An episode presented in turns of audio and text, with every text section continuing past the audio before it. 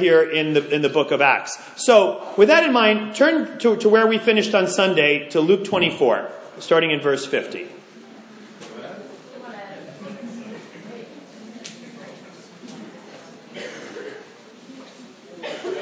And now we're going to make our way backwards through the entire book of Luke.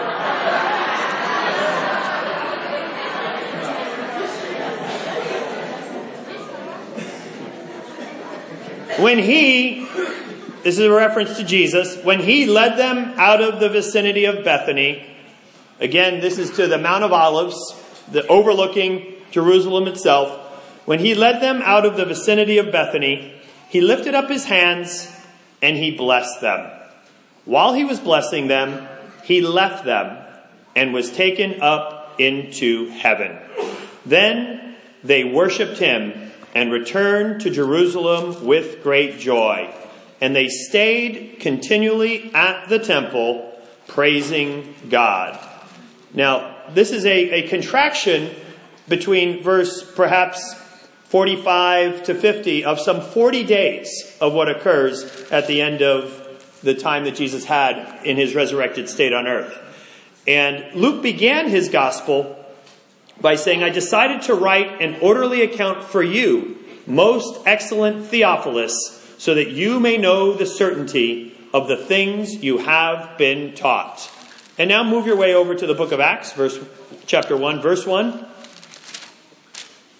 And here he says, In my former book, Theophilus, I wrote about all that Jesus began to do and teach until the day he was taken up to heaven. And you read it all. After giving instructions through the Holy Spirit to the apostles he had chosen. After his suffering, he presented himself to them and gave many convincing proofs that he was alive. And interesting, a lot of those proofs revolved around a mealtime, around breaking bread together. He appeared to them over a period of 40 days and he spoke about the kingdom of God. On one occasion, while he was eating with them, there it is again, he gave them this command Do not leave Jerusalem, but wait for the gift my Father promised, which you have heard me speak about.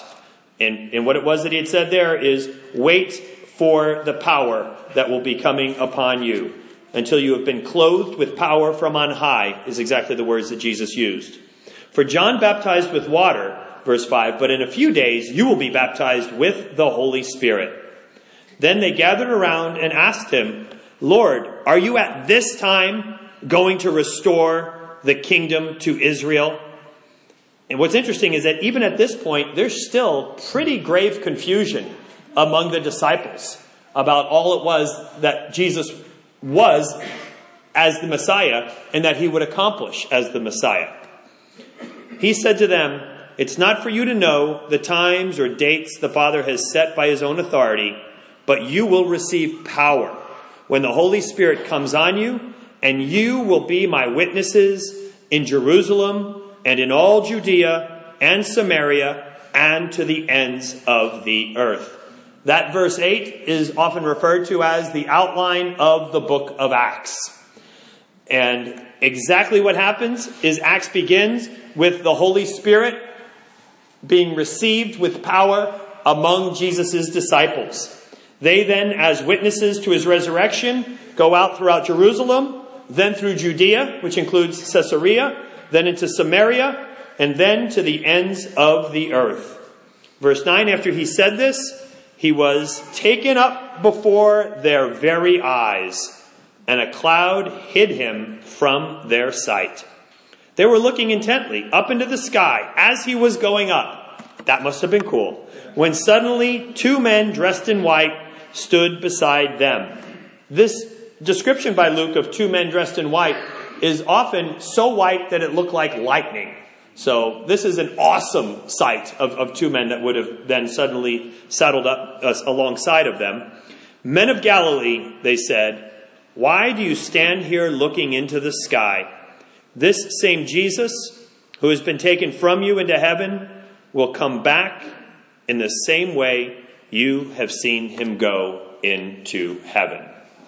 Uh, a couple quick points as we tie together Luke and Acts. Uh, number one, it is the good news of Jesus, part deux. It is the good, it is the gospel, part two. And there is such amazing continuity. And what's interesting is that the, the background support characters are essentially the same people in both stories. You've got James, you've got Peter, you've got John. You see their exploits. You have Paul added, of course, as he comes along as one abnormally born, is the way that he describes it. One that is born later than the others. But nonetheless, you got a bunch of guys that are kind of bumping into each other and trying to figure out what it is that they're supposed to be learning as God has come in among them and disrupted their lives. And throughout the Gospel of Luke, you see God among men.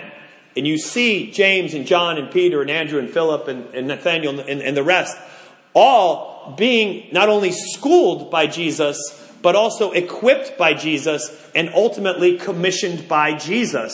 That something greater for them was to occur. And that something greater was not going to be, oh, someday, but it's the very next volume that, Luke's, that Luke writes. And now we have it. But in the first pages of this book, he has Jesus leaving them.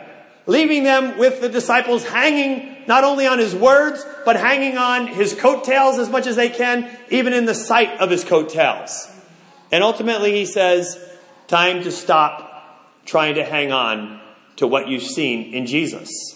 Because now what comes is not the acts of the apostles, just as we wouldn't call the gospel the gospel of the apostles. This is the acts of the Holy Spirit. Jesus says that I, I needed to be glorified so that I could send you the advocate, another advocate just like me, the Holy Spirit. And now we see these same part characters, bit players, amazing as they are, but just people who are now not being, in a sense, tutored and guided by Jesus, but by the Spirit of Christ, by God the Holy Spirit instead of God the Son. And now God the Holy Spirit comes to center stage on the pages of Scripture. He, the very author of Scripture, now reveals the ultimate of God's plan. That as we've seen Jesus, now we see the exact same will of God through the Holy Spirit working not just upon men, but now within men, which will be as the story progresses along the way. Uh, but uh, amazingly, there is no break in the purposes of God or the will of God, the love of God, the character or the compassion of God all along the way. And these men are just as amazed as they were walking along with Jesus as they were now as they walk along with the Holy Spirit. And probably even more astounded now that in this new covenant, a covenant that they could have never imagined, a covenant in which the, the Holy Spirit, God the Holy Spirit, resides within men. The biggest difference between the two covenants is that the Holy Spirit is now given to us on a permanent basis as an indwelling, as streams of living water flowing from within us John 7, 38 and 39 that explains that. This is what is, is ours and this is what is theirs. And so as they go about now, really doing what it is that he said, that you're going to bring about repentance and forgiveness of sins to all nations.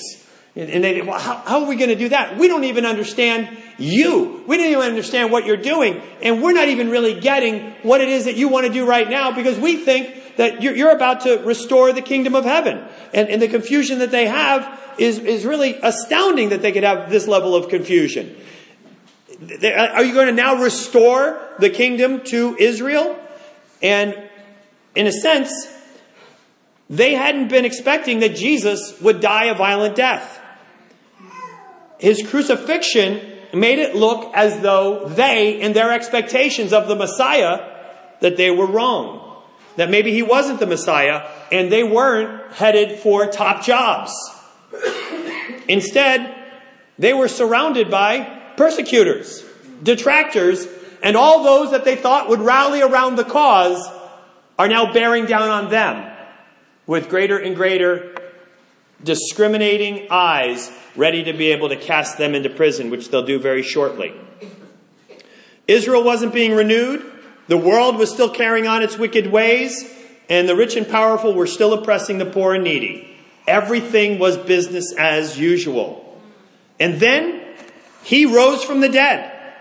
Again, confounding their own and everybody else's expectations. And what did it mean? Did it mean their dreams of restoring the kingdom of Israel were now back on track? If so, they still did not get it, even as he ascended into heaven itself. And all that they could do at this point in time now was to wait, wait for the power of the Holy Spirit. And as much as they understood nothing else, they understood that much. And so they did. They waited until the power would come upon them, which will be Sunday's lesson, by the way. But, but for right now, really recognize that they are now trying to take the baton that has been given to them by Jesus and keep the good news on track. Second point what goes up must come down. This same Jesus who has been taken from you into heaven will come back in the same way you have seen him go into heaven. This is critical. He will come back. And the fact that Luke and John and all the New Testament writers make such a big deal about Jesus having flesh, that he's not just a spirit. Look at my hands. Look at my feet, he exhorts them. A spirit doesn't eat, yet here I am eating with you. Come, let's have a meal together. Let's have some broiled fish. Let's break bread. Let's have some wine. All of these things are continually reinforced as signs by Jesus. And even as he goes and ascends into heaven, he does so not as a spirit. He does so in a resurrected body. The same resurrected body that will be yours. And in the same way that he has gone into heaven and he will return, so in his return, he has already confirmed that everything will be made new. And yeah, you're not going to get top jobs now. Yeah, you're not going to be able to see the suddenly uh, topsy-turvy of the oppressors being the oppressed or any of that just yet. But when he comes back, oh, it'll all be made more than clear. When he comes back, everything will be made new. When he comes back, the fullness of his purposes will be revealed. When he comes back, the riches of his kindness will be understood in all of its magnitude of God's kindness to you and to everybody else. And just as everything is reversed as he comes back, so will we live not on clouds strumming harps in some sort of a ghostly spiritual existence, in some sort of an ethereal heaven, but he's coming back to earth. And the Bible describes that when he comes back, the earth will be made new and God will come and be with man. Not we will be kind of translated away and be with God in some sort of a nebulous spirit existence somewhere up beyond, but that all of that will be here. God made all of his creation and said it's good, it's very good. God doesn't hate matter. God doesn't hate the physical. He likes it, he loves it. Jesus has flesh and blood, and, and he kept it. He kept it for a reason. That all of this is going to be made new. This gives me goosebumps. When, even like you're going out to the beach and beholding the glory of God and realizing this ain't nothing. Like what's coming our way is so astounding. And what it is that we're being prepared for is going to be jaw dropping. Or again, I'll be in London next week. We'll be gobsmacked as, as we finally realize all it is that God has in store for us. But He is coming back. And when He comes back, we, yes, we will be gathered up with Him in the clouds, but that's the way that all great triumphal parades begin. You leave the city, you meet the conquering hero, and then you come back into the city all together as conquerors. And yes, yes, the angels will come. They'll escort us to meet Jesus coming back the way that he left. And when we meet him coming back the way that we left, we do so as a parade of victory that we've preached about a few times as we've had occasion in Luke to talk about. But when we come back, you're not going to recognize what it is that we come back to. Because then all of this will be made new. Every time you bang on a nail, it will go straight in. It'll never bend and turn into a saxophone shaped thing that you got to pound into the wood and hope that nobody notices. You'll, you'll unscrew a screw and it'll never strip and you'll never have to get one of those things to kind of chop the screw off. All the work of your hands will be fruitful. Everything that you do will turn out in grand fashion. All of that awaits us. You'll have resurrected bodies. Everything is going to be immortal and glorious and new. This is all not for nothing that, that Luke has written this, but it's all that we are heading towards that grand and beautiful destiny that is truly ours. But with that in mind, I think we've got to ask ourselves and spend our time, what do I want to do before he comes back? And yes, I'm so excited. And if it happens 15 minutes from now, that the sky opens up as a scroll and we hear the voice of the archangel and the sound of the great trumpet and the angels come and they escort us up. If that's 15 minutes from now, Maranatha, right? As they say at the end of Revelation, come Lord Jesus. But there's a part of me that's also like, but wait, if you would. Because there's a little bit more that I'd, I'd really like to see to be able to happen. And, you know, in, in some ways, yes, that involves like me reaching neighbors and, and me kind of working on some things in my character and, you know, getting my act together. But, you know, when I, think the contemplation of this, you know, just as they were contemplating Jesus' departure, we ought to contemplate his return.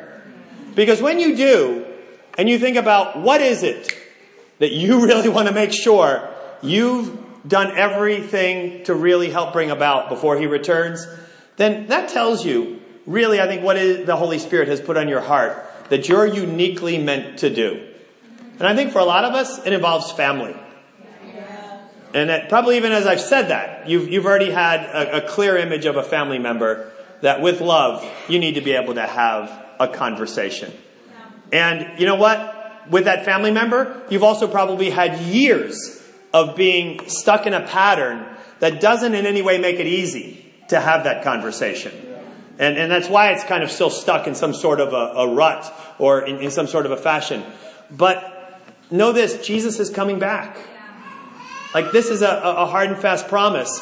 Let's, let's let the clarity of, of what the scriptures are giving us really kind of speak to our hearts about what it is that we really need to do.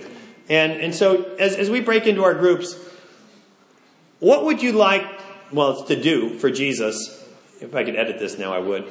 Uh, hey, you know what? This thing like messed up so many times the other day. I'm gonna, I'm gonna go ahead and do it. What would you like? How do you spell two? Thank you. You guys are the most helpful. Sure, today it all works well, right? Sunday when I have like 20 slides, it breaks 15 times. Uh, what would you like to do for Jesus before he returns in the same way he left. I, I think let this really let your heart cry come forward. And, and you know what? I think if we say the words in front of our friends, some of the things that we've been afraid to really do might, might actually be more actionable. Uh, and, you know, for me, I'm, I'm thinking things like some of my older relatives, where I thought, ah, I don't know, what could really be done at this point in time? Or, or, or, some of my, my relatives that have been kind of, and some of my best friends growing up as well, where I thought, you know, they, they, they know what I'm doing. They probably would ask me by now. You know what? No. I, if, if they're the ones that, that have really been put on my heart, and, and I've been so blessed by Jesus, I think it's time to, to have that kind of a heart to heart talk with, with them. And, and by the way, with the whole idea of family and Christmas and all of that coming up, in some ways, what we've got going on with Christmas Eve may, in fact, if you have local relatives or if you have some sort of visit, may, in fact, end up being a, a particularly opportune time to be able to, to have a talk and, and perhaps even ask them to, to come along to be able to have a time of, of rather sacred worship to look at the, the, um, the great gift of Jesus in our lives. If that doesn't work, doesn't matter. What's more important right now is that we really do honor the, um, the conviction of the Holy Spirit. So let, us go ahead and break into our groups. It's 749. Normally we try to break at 750 to our groups and be able to talk until 8.15 and we'll get our kids at 8.15 neil will go around to be able to take care of some other uh, things while we're, while we're talking right now let's go ahead break to our groups and let's uh, uh talk about this question with one another thanks